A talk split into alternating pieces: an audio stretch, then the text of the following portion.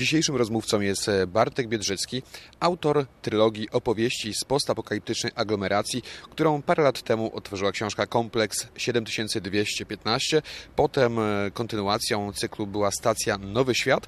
No i niedawno cykl został zamknięty książką Dworzec Śródmieście. Opowieści z postapokaliptycznej aglomeracji. Tytuł całego cyklu, całej trylogii mówi sporo, ale rozwijmy. O co chodzi? Czy tytuł, wiesz, oddaje świat przedstawiony. Wszystko dzieje się w Warszawie i, i w okolicach Warszawy po III wojnie światowej, która zniszczyła świat takim, jaki znamy, która doprowadziła do upadku cywilizacji. Ci, którzy mieli szczęście albo raczej nieszczęście przetrwać e, wojnę, która zamiotła pod dywan e, cały nasz świat dotychczasowy, muszą jakoś e, przetrwać w tym, co im zostało. A tak naprawdę nie zostało im dużo, bo na powierzchni panuje atomowa zima, więc ludzie schronili się pod ziemią i tam każdy tak próbuje rzeźbić, żeby jakoś przeżyć ten kolejny dzień. Ludzie schronili się pod ziemią tam, gdzie jest najspokojniej, najbezpieczniej, ale i tak tam także czekają na nich niebezpieczeństwa. Schronili się mianowicie w tunelach warszawskiego metra.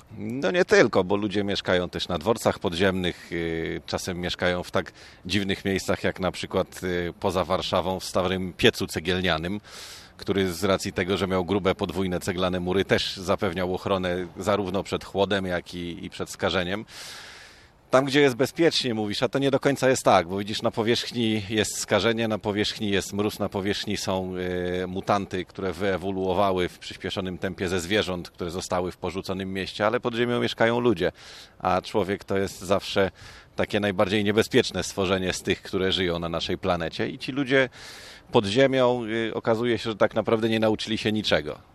Niby potworzyli jakieś społeczności, niby połączyli się w jakieś grupy, które próbują gdzieś tam między sobą współpracować, handlować, jakoś działać razem ale to razem jest takie bardzo umowne. Tak naprawdę y, równie często jak y, handel to prowadzą między sobą wojny, równie często jak współpracują to kłócą się y, również w łonie własnych społeczności i próbują walczyć o dominację nad tym, co jeszcze zostało. Portretujesz Warszawę, a także warszawiaków po III wojnie światowej, ale tą wojnę przyjmujesz jako fakt dokonany, nie zagłębiasz się za bardzo w to, kto, dlaczego i po co tą wojnę wywołał i jak ją zakończył. Wiesz co, to jest zawsze bardzo ryzykowne, bo ekstrapolowanie tego, w jaki sposób mogłoby dojść do końca świata, jest kłopotliwe. Żyjemy teraz w takich czasach, kiedy jest bardzo niespokojnie, kiedy znowu y, gdzieś tam y, pojawiła się nowa narastająca fala terroryzmu, podobna do tej sprzed 15 lat, podobna do tej z lat 80. i jeszcze wcześniejszych.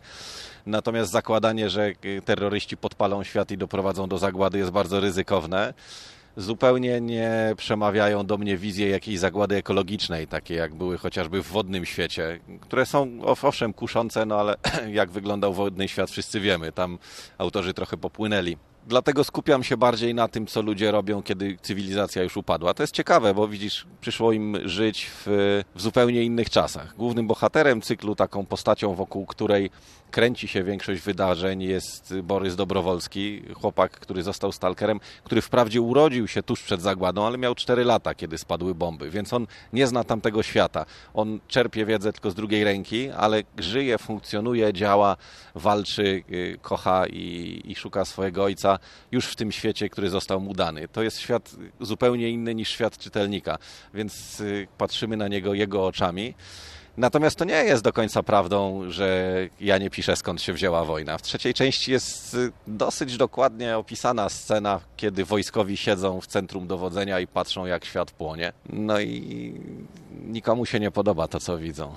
Użyłeś słowa stalker, mówiąc o głównym bohaterze, dlatego że książka wprowadza nas właśnie w świat widziany oczami stalkerów. Powiedzmy, kim oni są, dlatego że no chyba najłatwiej ich opisać jako trochę wojowników, a trochę traperów postapokaliptycznej rzeczywistości. Ja lubię ustami innych bohaterów nazywać ich takimi nowoczesnymi kosynierami. Wiesz, oni żywią i bronią. To są ludzie, którzy żyją na marginesie społeczności, wojownicy. Generalnie rzecz biorąc są odpowiednikiem współczesnego żołnierza. Współczesny żołnierz ma jedno zadanie, bronić, gdzieś tam chronić tą społeczność, która funkcjonuje jednak poza nim.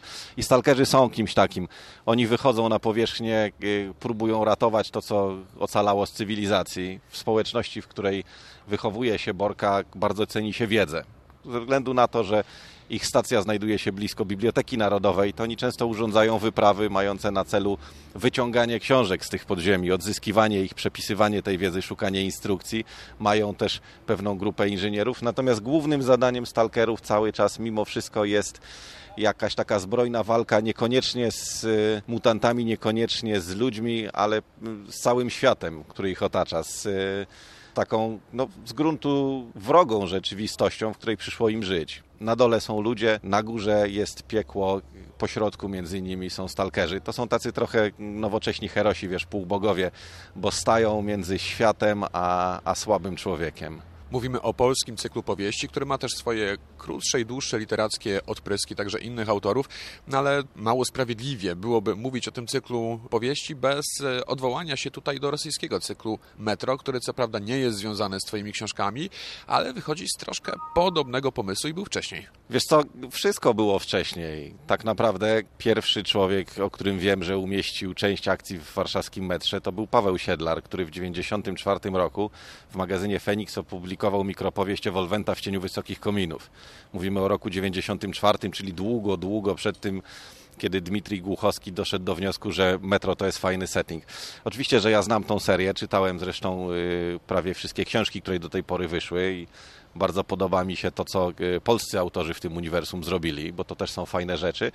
Była to jedna z inspiracji, bo tak naprawdę na ten cykl składa się takich inspiracji mnóstwo. Y, społeczność, w której wyrasta Borka i która go gdzieś tam przygotowuje do walki ze światem, to jest społeczność bardzo podobna do takiej, która pojawia się na przykład w listonoszu Davida Brina. Tam również była sytuacja, gdzie naukowcy zebrali się i bazując na tych resztkach cywilizacji, które mieli, próbowali odtworzyć świat. Może nie do takiego poziomu, jaki był przed wojną, ale do takiego, który zapewniał im w miarę wygodne trwanie i funkcjonowanie ich społeczności.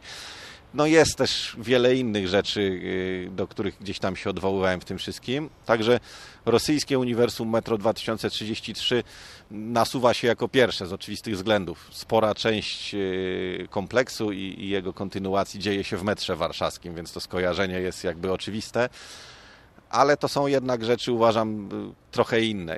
Ja myślę, że w odróżnieniu od Głuchowskiego postawiłem bardziej na e, jednak przygodę. Głuchowski bardziej tak się zastanawiał nad kondycją ludzką, chociaż no, ten rys również nie jest mi obcy. Pokazujesz w swojej książce zniszczoną Warszawę i warszawiaków oraz przyjezdnych zdegradowanych do poziomu walczących ze sobą plemion pochowanych gdzieś e, w podziemiach metra. Jaki jest według Ciebie, jeżeli byłbyś w stanie to syntetyzować, wydźwięk, jaka jest myśl tej trylogii, że człowiek człowiekowi wilkiem, czy jednak to, że cały czas nawet e, w obliczu upadku cywilizacji to, co nas napędza, to jakieś podstawowe uczucie potrzeby rodziny, bliskości, tęsknoty. No i tu widzisz, pytanie jest trudne, bo przez praktycznie cały czas, kiedy bohaterem jest Borys, to tak naprawdę chodzi o walkę o nienawiść do innych, o to, że pójdziemy, zabijemy cię. Wystarczy, że ktoś nam za to zapłaci, a czasem tak na dobrą sprawę nawet nikt nie musi nam za to płacić. Bardzo długo zastanawiałem się, jak poprowadzić zakończenie trylogii. Tam jest taka scena, kiedy tylko pociągnięcie palca na spuście dzieli wszystkich od tragedii. Jest taka scena, że kiedy ktoś wystrzeli, to zginą wszyscy. Zginie główny bohater, zginie jego żona, zginie ich nienarodzone dziecko. Zginą ludzie, którzy przez te 21 lat trwania akcji przewijali się przez karty tej książki. Ja musiałem zadać sobie pytanie, bo taki był plan, wiesz, żeby ich wszystkich pozabijać. No bo ta, ta historia, ta trylogia jest jednak bardzo brutalna zaczyna się od tego, że ludzie mierzą do siebie z broni i kończy się tym, że ludzie mierzą do siebie z broni. I nie wiem, czy to jest kwestia słabości, czy jednak mojej wiary w to, że w ludziach jest jakieś dobro. Wiesz, oni są trochę jak Anakin Skywalker. Pod tą czarną maską, pod Darthem Vaderem kryje się jednak człowiek, który kiedyś kochał, który kiedyś miał przyjaciół, który kiedyś w coś wierzył. I taki sam ostatecznie okazuje się Borys Dobrowolski. Dociera do niego, że strzelanie do wszystkich naokoło ostatecznie nic nie rozwiązuje i nie załatwia żadnych y, jego problemów. Więc tak naprawdę myślę, że odpowiedzią jest to, że tylko miłość może nas ocalić. Dziękuję bardzo. A o tym, jak wygląda Warszawa po III wojnie światowej i jak radzą sobie w niej warszawiacy, można przeczytać w trylogii opowieści z postapokaliptycznej aglomeracji autorstwa Bartka Biedrzyckiego. Dziękuję Wam bardzo.